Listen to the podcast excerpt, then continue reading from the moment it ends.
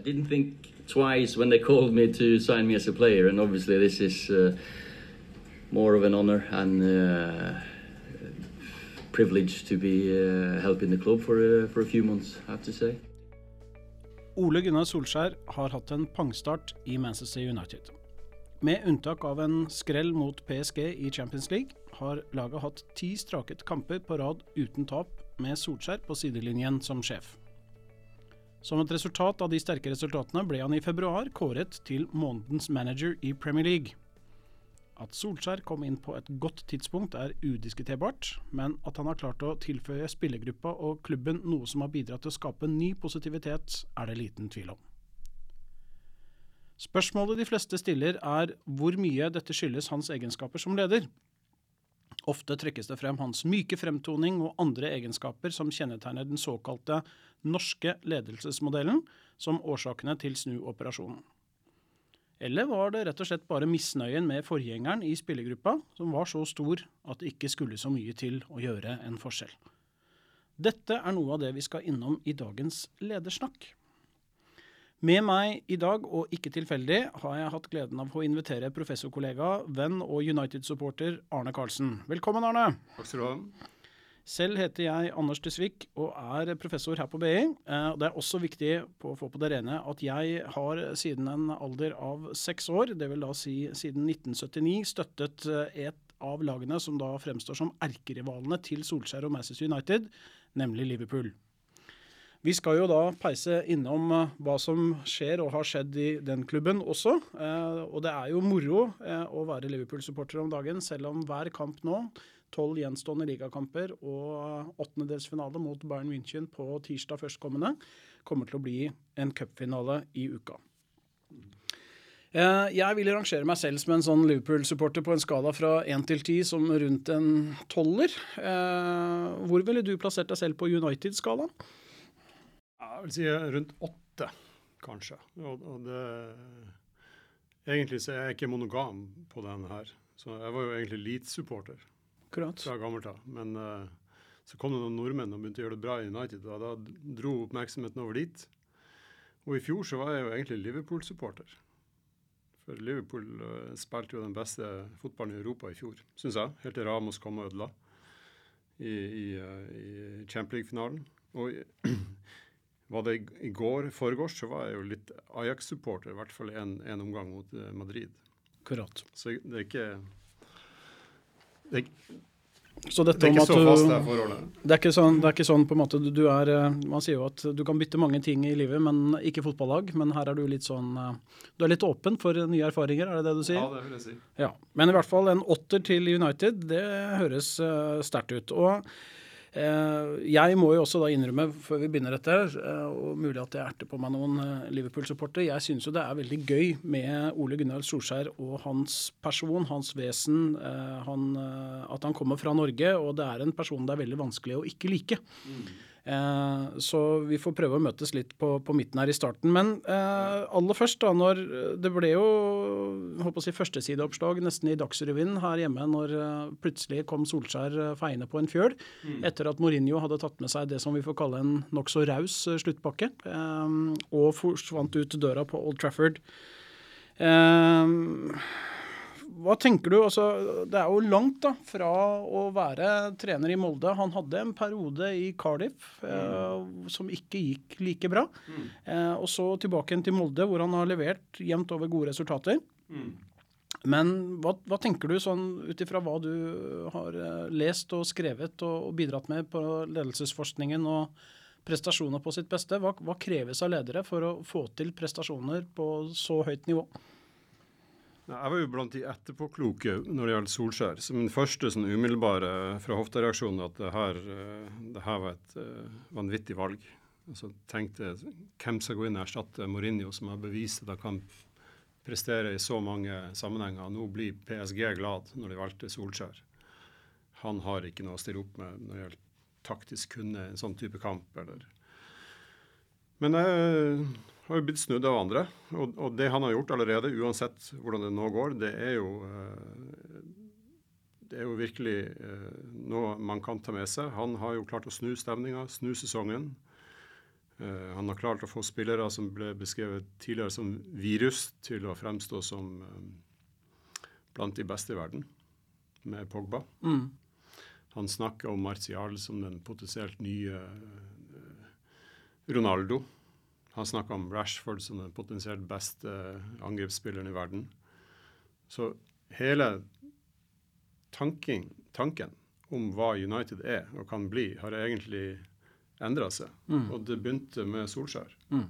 Og det er jo ingen liten bedrift. Mm. Så det var ikke noe selvfølge at han skulle få, få, det til. Så når vi sier at det er at kampen mot PSG er den første eh, egentlig testen på hans lederskap, så eh, er det jo egentlig feil. Første testen var i første kampen. Mm. Borte mot Cardiff, i den, den settinga hvor han hadde mislykkes. Mm. Neste test var neste kamp etter det igjen. Og så har han jo lykkes mot Tottenham, som var en viktig test. Han har lykkes mot Arsenal, som var en viktig test. Så man kan ikke ta fra han at han har utøvd eh, sammen med sine en form for lederskap som har eh, gitt resultater. Mm. Og så kan vi diskutere hva det er for noe. Og det er jo ingen sånn en ikke-triviell diskusjon hvor man må eh, som, som, forsker så er vi jo vant med å ta litt forbehold. Og jeg tror man må gjøre det. Ja. Det er jo ofte sånn at uh, her er masse fotballtaktisk som vi ikke ser. Sånn, vi ser ikke hvordan han er på treningsfeltet til det daglige. Uh, vi ser ikke arbeidsfordelinga mellom det trenerkollegiet han er en del av.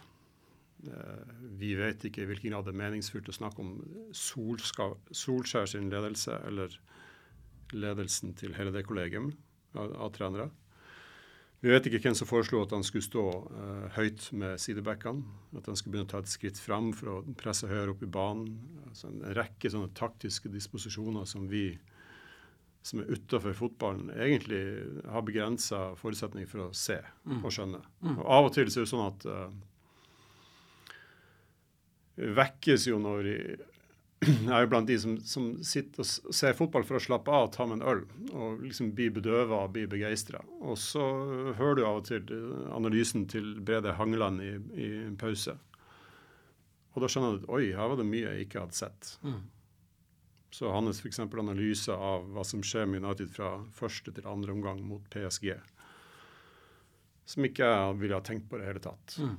Så og det går ikke an å skjønne Solskjær sitt lederskap til bunns uten å skjønne det fotballfaglige også. Mm. Men jeg vet ikke om det var det du Jo, jeg tror det er altså, Minsberg snakker jo mye om si, symboleffekten og, i ledelse. Og på en måte ønsket om hos uh, fans i dette tilfellet, og også til dels kanskje også spillere, at det er en som har på en måte kontroll, en som har den store oversikten, og en som har på en måte en, en mesterplan. Og mye av den atferden som kanskje kan forklares ved hjelp av andre personers bidrag, spilleres erfaring, av og til litt tilfeldigheter og uflaks, eh, er lett på en måte å tilskrive da lederen eller manageren hvis det går bra med laget. Mm. Eh, eller på en måte da i motsatt tilfelle også gi manageren eh, skylden hvis man ikke får det til i like stor grad. sant? Så det er en fryktelig utsatt posisjon. Ja, og, og det er bra du sier det går begge veier. så ikke sant? Og, og etter kampen mot, mot, PSG så kan man jo falle i den motsatte grøfta og si at det, det, det, her er beviset på at Solskjær ikke duger. Han er ikke taktisk god nok, han er ingen slu rev som Rinjo. Han ser redd ut på sidelinja. Eh, og ergo er, bør han ikke være trener i United. Men det kan jo være så enkelt som at de to han, han bytta inn, Mata og Sanchez, begge er, virker å være over the top, ikke har tempoet og ikke passer det systemet han. Mm. Så det, og det var, en, det var, jo uflaks at han fikk to av sine beste spillere skada. Mm. Så igjen så er det en god porsjon tilfeldighet. Og så kan jo Brede Hangeland si at ja, men når det inntrer, har han da taktisk fleksibilitet nok til å snu om på lagoppstillinga, eller når han ser at de ikke virker de posisjonene de skal virke, de to nye, har han, klarer han å snu om? Mm er han kyndig nok på det. Det er en formidabel motstand man står over også. Både PSG og Manchester City eies jo av eh, nærmest stater med kanskje et uh, raust forhold til uh, mm. FNs bærekraftsmål, kan vi mm. si det på den måten. Uh, og, Derfor blir det ekstra viktig å slå dem. Ja, det er noe med det. Eh, ja. Når du da på en måte har en benk med fem spillere som sitter klar, og du kunne satt de på en, nesten ethvert først, uh, første lag, og det er litt tilbake igjen til mesterligafinalen fra i fjor. Jeg må ikke snakke for mye om den, merker jeg, for da blir helgen min ødelagt. Men det er klart at når Sala går ut med skade, eh, og vi må da sette inn en spiller som ikke har spilt førstelagsfotball på en god stund, for det, det, var på en måte den spilleren som var tilgjengelig, Adam mm. Lallana, mm. som også er en flott spiller, da, det er jo en markant svekkelse i laget. Ja. Så dette med mens, mens, Real Madrid kunne sette inn på Gareth Bale, som ja. har århundrets brassespark. Som har da på en måte skåret et uh, relativt uh, greit mål, det må vi kunne innrømme. Mm. Så dette med penger og dette med resultatfokus, det uh, er jo også en, et sånt aspekt som, som, preger litt sånn lederens handlingsrom. Altså Ranieri mm. tar jo da rett og slett og vinner Premier League mot alle odds med Leicester, og var det knappe åtte-ni måneder etter så får han sparken i den samme klubben. Mm.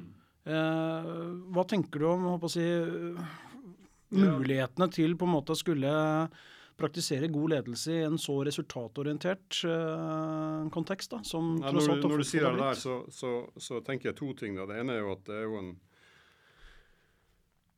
ekstremvariant av ledelse. Å lede en Premier League-klubb, egentlig en eliteserieklubb i Norge også, det tror jeg er mye tøffere enn, enn å være styreleder i et stort selskap. Mm. Fordi du, du måles jo Folk ser resultatet av lederskap hver uke. Ja, noen ganger ser de et veldig dårlig resultat. Og de ser også til viss grad hvordan du øver lederskapet. Og det er pågående media, det, alt er så offentlig. Og, du, og det, er ikke, det, er ikke, snakk om kvartalsrapportering.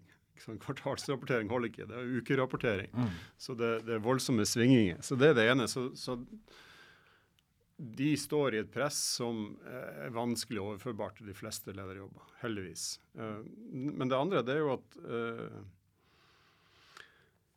det ser ut til å være en sånn uh, dynamikk uh, som er særlig tydelig i fotball. Vi vet jo fra forskning på, på det å prestere at uh, det som kanskje bestemmer det aller mest, det er mestringstro.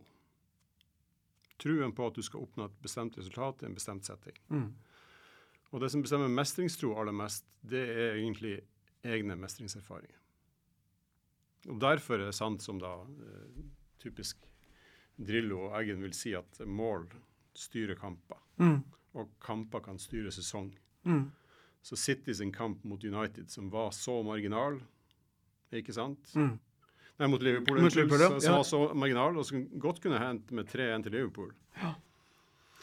I flere marginale situasjoner. Mané hadde et, et skudd i stanga osv. Eh, fordi de vant, så gir det en gevinst i form av mestringstro, som mm. da satte, ser det ut til, City på et svært bra spor. Mm. Mens Liverpool uh, heldigvis har holdt ut ennå. Så får vi se hvordan det går da. Mm. Så det, og, og, Hvis du tenker på igjen på, på det som skjer med, med, med Solskjær når han kommer inn til United, så har jo flere påpekt at eh, tidspunktet kunne ikke vært bedre, fordi han settes inn på et tidspunkt hvor kan, de kan skaffe seg egne mestringserfaringer. Mm. Så igjen, så igjen, kan det være en serie av tilfeldigheter, delvis tilfeldigheter, som gjør at du får en positiv spiral, og da blir det alt annet like lettere å utøve ledelse.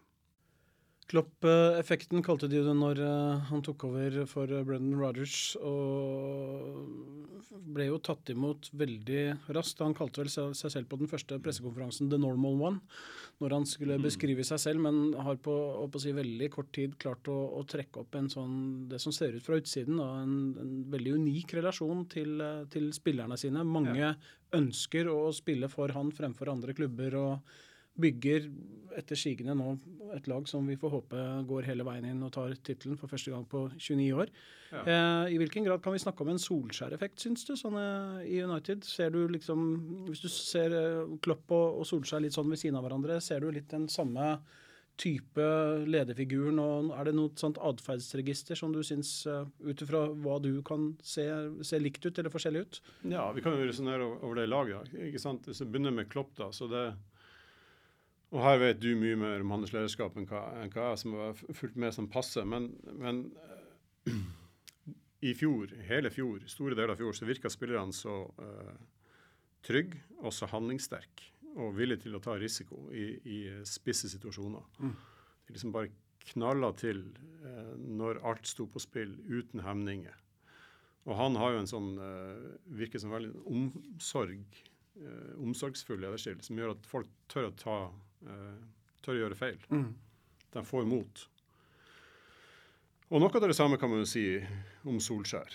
Så ikke, ikke bare det at han, han snakker dem opp. Eh, snakker dem opp er en måte å skape, til en viss grad skape mestringstro på. Men at han han henter fram eh, tidligere bragder med United. Mm. Vi klarte det før. Vi er United. Husk at du er en del av United. Mm. Han skaper mestringstro ved å se bakover i historien. Mm. Og så er det lov å gjøre feil igjen. Mm. Så når, når uh, Tenk på Mourinho når han uh, Rashford skjøt like over tverrliggeren. Et egentlig veldig bra skudd fra lang distanse. Han snudde seg mot publikum og grein på nesa. Mm. Mens uh, Solskjær i omtrent samme situasjon mm. uh, sier at det her var et uh, fantastisk forsøk fra mm. en, et av verdens største talenter. Mm. Så, så, situasjonen er, liksom, er, jo himmelvid forskjellig håndtert. Mm. Så jeg tror ingen kan ta fra han at han egentlig har snakka, og med sin, sin væremåte eh, snakka tro og løft og muligheter inn i det, i det mannskapet, og få dem til å bli mindre redd. Ja, og litt fra Klopps side. Han, eh, det han sier veldig klart, er at det er lagets fortjeneste når eh, vi vinner kamper. Eh, ja. Når vi taper, så er det mitt ansvar. Ja, og sånn er Solskjær også. Ja, det er innretninga der. Ja. Eh, samtidig som det er jo ikke noe sånn eh, naivitet i dette her heller. Man har spillere som Mamadou Sakho, som da brøt klare regler for hva som var forventet av atferd i forkant f.eks. For av sesongoppkjøringen i, i fjor. Mm. Og det endte med at han eh, ble satt på sidelinjen og senere solgt til Crystal Palace, selv om man kunne sagt at vi hadde jo trengt en midtstopper av hans kaliber, men da er svaret at du passer på en måte ikke inn i, i dette systemet. Mm.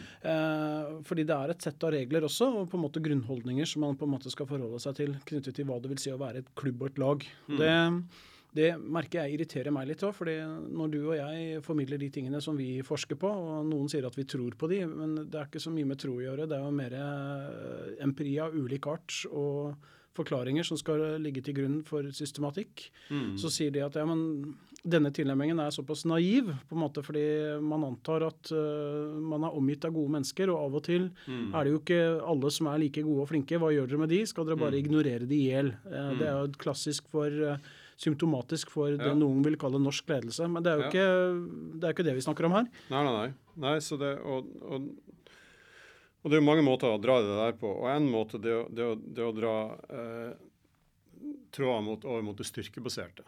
Så du kan jo si at eh, eh Solskjær sitt lederskap, sånn som det fremstår, deler av det, det, det har et slektskap mot eh, en tradisjon i norsk lagidrett. eh, og særlig de som har prestert ekstraordinært bra, sånn som Rosenborg Jeg er selvfølgelig Rosenborg-fan også. Der er nok tallet ti mer enn åtte.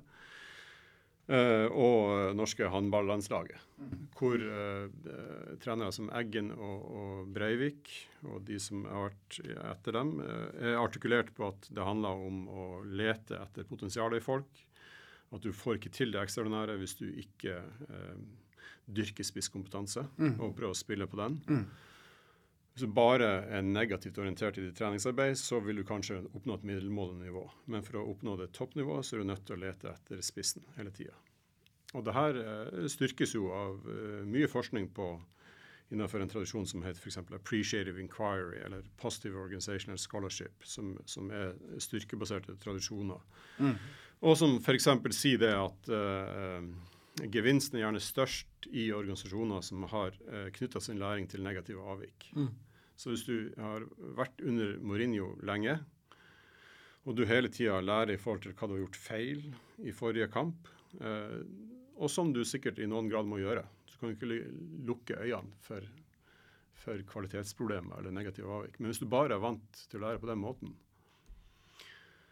så er det et stort spekter av ditt register som ikke får utslipp i det hele tatt. Mm. Det blir ikke forløsende. Mm. Så når, de, når, man sier at han, at han Solskjær slapp dem fri i kampen mot Cardiff, så mm. kan man si at ja, det var en sånn Nå skal vi ikke bare lære på det som går galt, nå skal vi lære fra det vi får til. Mm. Så det er en sånn egentlig å sette det styrkebaserte som premiss. Mm. Og det virker best i organisasjoner som ikke har gjort det på en stund. Mm. Så det er en sånn tråd. Kan man få det inn som en systematikk, tror du, eller er det best i sånne endringer hvor man går, har overgang fra en leder til en annen? Og så vil man etter hvert størkne, og sånn at uh, man glemmer litt det styrkebaserte, og vanen fanger der også? Det har jeg ikke tenkt så mye på. Det kan godt hende. Og jeg tror jo at uh, hvis du bare har jobba styrkebasert under en type trener veldig lenge, så kanskje kan det også bli en sånn størkna greie. Mm hvor du kanskje overvurderer egne ferdigheter, ikke er villig til å se på hvor du bør forbedre deg. Eh, kanskje blir det en sånn snakk om at alt det du gjør, er rett. Så, eh, og nå snakker jeg litt sånn imot uh, min egen kjærlighet til Rosenborg, men på et tidspunkt så var det sånn at omtrent det pålegget til de hadde på lunsj i brakka, var også forklarende for de store prestasjonene. Mm. Og da blir det sånn, da blir det vanskelig å se hvor utviklingspotensialet skal komme, når ja. alt tas til inntekt for at det har gått bra før da. En annen ting jeg tenker som kunne vært med å motvirke dette, er at man har, eh, sender et signal nedover da, i organisasjonen til juniorlaget, til akademiet, om at det er mulig å ta steget helt opp. Det har vært en av grunnstenene i filosofien til Klopp. Og så vil mm. da noen si at uh, grunnstenen kom så langt. Nå var det jo to kjøp uh, før sesongen i år Alison og van Dijk, som var ganske avgjørende, får vi si, og kosta litt også. Ja. Men selv nå, når de er på Marbella denne uka og, og trener i, i, varmen, så har de med en stor uh, kontingent fra akademiet og juniorlaget som får lov til å være med å trene med førstelaget. Mm. Uh, jeg tror Kanskje det kan være en måte å forhindre litt denne størkningen. For da får du unge spillere opp med talenter og potensial som ikke er vant til å jobbe på denne måten, som blir tatt inn i en litt sånn kanskje Mester Sven-mentorordning av de mer eldre etablerte. Og så mm. samtidig også vet jeg at de pusher det litt. fordi det er klart at de har jo ikke blitt med til, Mar til Marbella for ikke å bli tatt opp på førstelaget og ikke få anledning til å spille. Så det skapes et litt sånt, skal vi kalle det, kollektiv der man er interessert i å holde prestasjonen oppe på et høyt nivå. Ja, den er, den er, det høres bra ut. og det, det er folk som snakker om det om, om, United også, at det er kanskje den veien ut mot bakevja etter mm. PSG. At man går gå til se hva man har av unge ressurser. Ja. Om, om man kan bygge nye alternative spillestiler også rundt det. Det er jo ganske sprøtt. da. Altså, i, eh, jeg, tok, jeg, har jo vært og sett noen kamper på Anfield, og da var det en uh, dypt frustrert drosjesjåfør som kjørte meg fra flyplassen i Manchester til kampen. og da hans uh, frustrasjon var jo at uh, han, De kaller jo dette Premier League, og, men det er jo ikke så mange på en måte lokale engelske spillere igjen på noen av disse lagene. Mm. Uh, City f.eks. så kan du se på nasjonalitetene på de som stiller på startelveren, og det er ikke fullt av engelske spillere, hvis jeg får lov til å si det litt diplomatisk. Mm. Så når det er såpass resultatorientert, mm. og, og si eierne krever nærmest resultater og titler i går, hvor lett er det å tenke langsiktig i et sånt bilde? Har den muligheten tapt, tror du, for fotballen? Det har jeg egentlig ikke særlig stor greie på. Det, det, det man kanskje kan si da, eh, å stå på en litt annen fot, er at hvis du ser på de spanske lagene, eh, og Barcelona og Real Madrid, som det har eh, dominert veldig lenge, så var det et, et sånn skisma på begynnelsen av 2000-tallet hvor Real Madrid eh, snakket var at vi, er ikke stabil, vi har ikke stabilitet nok. Så vi henter, Barcelona hadde lyktes med å bringe opp hele sin uh, fantastiske generasjon fra det eget akademi. I stor grad. Mens Real Madrid kjøpte spillere. Mm. Galacticos. Og prøvde å få det til stemme, men det, de fikk det ikke til. Og så vil noen si at det var i det øyeblikket vi fikk nok kontinuitet, sånn at de hadde en riktig balanse mellom kontinuitet på, på noen som er bærere, og tilførsel av nye, mm. da begynte det å svinge. Mm. Og med en trener, med trenerkollega som var der over mange, mange, mange år. Mm. Så det kan man kanskje si. Og nå virker det jo som de nesten styrer seg sjøl. Mm. Og her er en sånn annen greie som vi kanskje kan si er litt norsk, da. Fordi at uh, uh, uh, du utfordrer litt på i hvilken grad kan du si at Solskjær sin lederstil er norsk. Og igjen er det fallgruve, så du kan si at den er jo fergusonsk. Mm. Og det er jo skotsk. Mm. Og skotsk arbeiderklasse og tøffhet og mm. autoritær og detaljorientert så det holder. Uh, men er det noe norsk i det? Mm. Og, og, den uh, en av de sterke tradisjonene i det norske, det er jo fra tilbake til Thorsrud og, og hele tradisjonen med demokrati på arbeidsplassen. Det handler om en, en erkjennelse av at uh, du får ikke forbedringsarbeid eller organisasjoner eller demokrati på arbeidsplassen til å svinge før du har eh, selvstendighet, initiativ, handlekraft, mm. pågangsmot, eh, kreativitet i første ledd. Mm. Så de som er nærmest verdiskapende. Mm.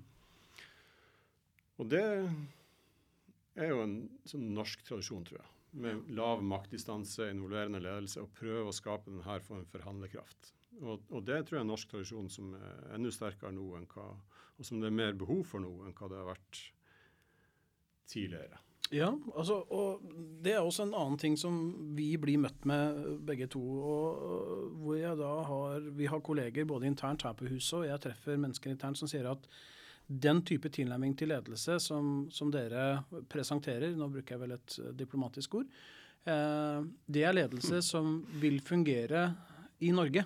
Mm. Men hvis du prøver deg på den type tilnærming til ledelse andre steder i verden, og de baserer det mye på egen erfaring, da, eh, så sier de at den type ledelse, den virker ikke. Fordi mm. øvrigheten i verden skjønner ikke på en måte hva norsk ledelse er. Så dere kan snakke om dette så mye dere vil, men det er begrenset til et eh, ganske begrenset uh, territorium med knappe seks millioner innbyggere.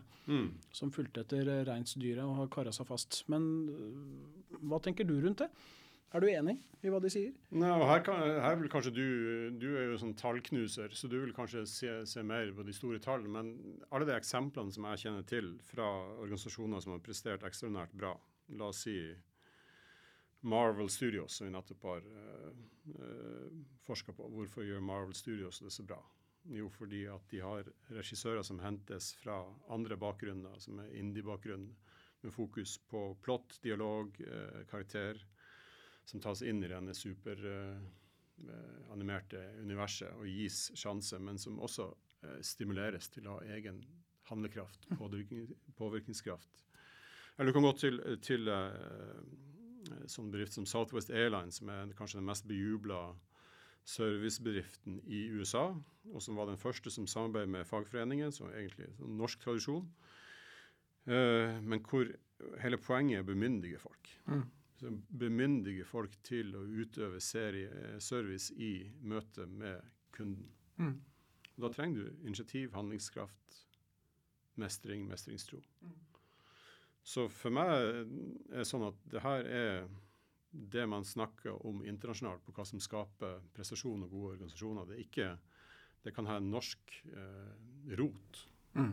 del av det, men det er, ikke, det er ikke et norsk erkjennelse eller et norsk fenomen. Det er noe som er gjengsvare overalt. Du, du, du, hadde noe forskning fra Kina som viste Ja da. altså Det er gjort uh, sånne oversiktsanalyser på skal vi kalle det, betydningen av høykvalitetsrelasjoner mellom uh, ledere og medarbeider, og hvordan ansatte responderer på de. og Da viser det seg at ja, det vi også kan kalle tillitsbasert uh, tilnærming til hvordan man, man, jobber og leder, det er positivt relatert til uh, gode prestasjoner blant ansatte. Det er uh, mer velvære, det er færre helseproblemer, det er mer hjelpeatferd. Du får uh, ansatte som kan stå lenger i jobb. Mm. Det som er interessant, er at dataene viser, selv om det er sammenhenger som er avdekket her i, i mange tilfeller, at dette er ikke kulturelt betinget. Mm. Uh, faktisk er det sånn at de sterkeste sammenhengene avdekkes i studier av kinesiske arbeidstakere i Asia. Hvor relasjon er nøkkel for å lykkes med mye. Ja, det er jo interessant. Mm. Så kanskje det er sånn at forekomsten av dette er mer, også hyppigere forekommende i, i vår del av verden. Men at gitt eh, at forholdene kan være til rette, eh, så kan andre eh, også ta dette i bruk på sin måte, tilpasset det lokale kulturelle kompasset, mm. og få det til å virke. Mm. Og så er det en ting jeg ikke sier, eh, og det er ikke sikkert jeg burde si det her heller, men, men jeg kan si det allikevel. Mm. Det er at uh, kanskje det er sånn at toleransen for eh, lederatferd som ikke er i tråd med dette, mm. som er mer skal vi kalle det tydelig, men med negativ art, kanskje i noen tilfeller også en litt mer sånn bøllete lederatferd, som vi mm. kaller abusive leadership behaviors på engelsk. Mm. Kanskje toleransen og aksepten for den er større i servile kulturer med høyere grad av maktdistanse mellom ledere og ansatte. Mm. Men at og det viser jo også studier, at uh, kinesiske arbeidstakere reagerer like negativt på den type uh, lederatferd som ansatte for øvrig. Nettopp.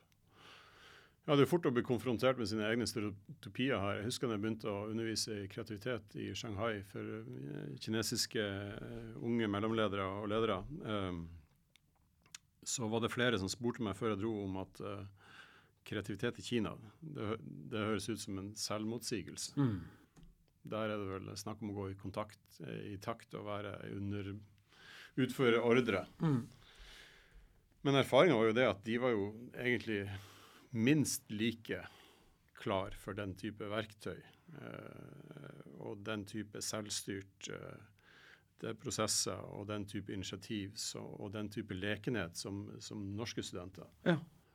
Så det var jo nesten enklere å få fyr i klasserommet i Kina enn det var i Norge. Ja, det er kult. Og det, altså, det, tyder jo at dette er gjengs for folk flest. fordi i motsetning til hva andre her i Norge skriver, så er det jo faktisk sånn at folk flest de bor jo i Kina. Mm. Hvis man skal ta Erlend Nord på alvor. Mm. Og det er jo litt viktig ikke sant? Nå vet jeg at du har kjepphester på denne her, og det har jeg også, men, men, egentlig så står jo hele den det, det vi snakker om her som en sånn norsk tradisjon med, med selvstendighet, ta ansvar sjøl. Eh, mest mulig initiativ lengst mulig ned i organisasjonen. Det står jo mot uh, det man i dag kan kalle for et sånn mål, målstyringshysteri. Som er inne i, i, mange organisasjoner, og til dels inne i offentlig sektor også. Og som står Det er jo ikke forskning som tyder på at det er gunstig. Nei. Så uh, mysteriet er hvor det kommer ifra. Det er ikke forskning som tyder på at det er gunstig for en skole å være uh, nedtynga av uh, en serie av byråkratiske regler for hva man skal måle, og eh, hva man skal eh, følge opp i detalj, som ikke kommer fra initiativ fra, fra, fra egne krefter. Nei, altså Det er jo litt paradoks det der man mener altså at man skal bli bedre ved å fokusere på resultater. Det hadde jo vært en fordel å skulle fokusere på prestasjon og prestasjonsforbedring, mm. som du og jeg er, er forkjempere for sammen med gode kolleger. Ehm, men tror du vi klarer å lære flere ledere om dette? her? Nå skal du snart i gang på vår executive MBA og se om dette med høyprestasjoner kan på en måte være relevant for en ledergruppe som er vant til å høre kanskje andre ting enn det, det vi har tenkt å møte de med her. Hva tenker du rundt å få de på en måte til å se verdien i dette budskapet? Hvordan skal vi få til det? Det tror jeg er ganske greit. For det, for det første, så, når de kommer, så er de jo ganske åpne og motiverte og vil gjøre det beste ut av det. Men det er jo også med at vi eh, prøver å lære gjennom en blanding av praksis og teori. Mm. Så du, du, det her er noe du kan ha teoretiske innsikter på, men ikke få ut i det hele tatt. Eh, så det er jo ved å gjøre små grep i egen organisasjon, komme tilbake og reflektere over hva hva skjedde? Hva gjorde jeg? Hva virka det? Hvordan reagerte folk rundt det? Bygge kvalitet i relasjoner. Bygge evne til å eksperimentere og drive småskrittsforbedring i hverdagen. Og så reflektere over det ettertid med andre som har gjort det i andre organisasjoner. Mm. Da får du, tror jeg, en, sånn, en ballast som både handler om at du har et repertoar, og at du ser muligheter. Mm. Så jeg er jo optimistisk. Ja, men Det er bra. Jeg tenker jo også det med ledere at en av de tingene de savner selv, eh, er mulighet til å faktisk trene på lederskap. Fordi tiden går bort til veldig mye annet. Nå er det sånn at eh, du skal vel etter hvert på vinterferie, så tiden er i ferd med å gå litt fra oss. Jeg syns dette har vært en veldig hyggelig og vennlig prat rundt et godt tema. Men uh, du slipper ikke helt av kroken til slutt, da. Eh, nå er det jo eh, annenhver dag, altså enten om du leser i VG eller i Vredens Gnag, det er ofte litt like morsomt dette med hvordan man skal snakke om det første Solskjær-tapet med barna og sånn. Men eh, nå skal det jo United har jo signalisert til øvrigheten om at dette er eh, en midlertidig, altså interim manager. Eh, mm. Og det spøkes i kulissene med andre navn som eh, Porcetti, treneren til Tottenham. og selv om nå da tidligere lagspillere som uh, hevder at uh, som call off the search, Solskjær er mannen vi trenger. Mm. Hva tenker du? Også, hvor trolig er det at uh, vi starter sesongen 1919-20, og så sitter da Ole Gunnar som permanent manager i United? Ja, det trygge svaret er at jeg vet ikke, og 50-50, og det er masse tilfeldigheter. Men siden du spør, så må jeg vel gjette, da. Ja, jeg tror jeg det. Blir et veddemål, da? det kan vi godt ta. Ja, ja, hva, ja. hva, ligger i potta da? Nei, Det kan du få lov til å bestemme. Vi kan f.eks. ta Du drikker jo ikke så mye vin, men vi kan eh, ta en, eh, vi kan ta en eh, god kasse med nøgne Ø. Skal vi ta det? ja, nei, da, da, tror jeg jeg våger meg på å tippe at uh, Solskjær uh, rir av stormen. At det går bra mot uh, Chelsea, og at han han får lov å fortsette. Må, man må tippe litt med hjertet òg. Ja, da får jeg uh, være litt sånn pessimist på uh, vegne for at vi skal faktisk få til et veddemål. Så da tipper jeg at han sitter fram til sommeren. Og så kommer det da en uh, etterfølger som de har et eller annet sted. Så får vi se. Etternavn på P? Det kan være. Hvem får mm. se. Var det ikke etternavn på K, så er jeg fornøyd. Det er bra. Tusen takk for at du kom, Arne. Og så håper vi kan invitere deg igjen her på fremtidige temaer når anledningen skulle by seg. Takk skal du ha. Veldig trivelig.